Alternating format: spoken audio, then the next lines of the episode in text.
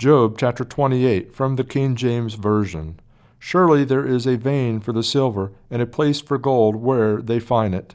Iron is taken out of the earth, and brass is molten out of the stone. He setteth an end to darkness, and searcheth out all perfection.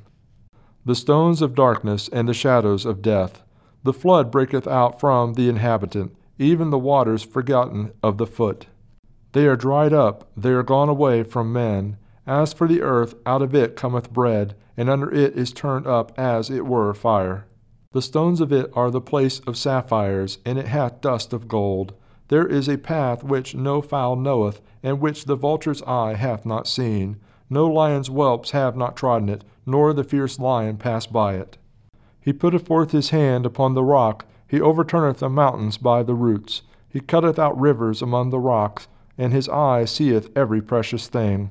He bindeth the floods from overflowing, and the thing that is hid bringeth he forth to light. But where shall wisdom be found, and where is the place of understanding? Man knoweth not the price thereof, neither is it found in the hand of the living. The depth saith, It is not in me, and the sea saith, It is not with me.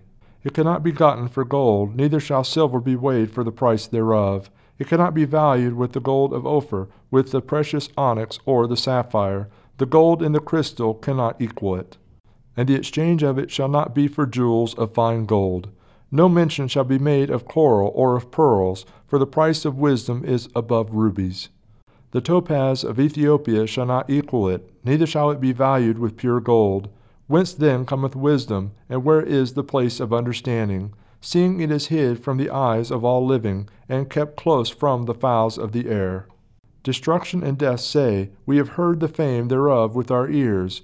God understandeth the way thereof, and he knoweth the place thereof. For he looketh to the ends of the earth, and seeth under the whole heaven, to make the weight of the winds, and he weighteth the waters by measure.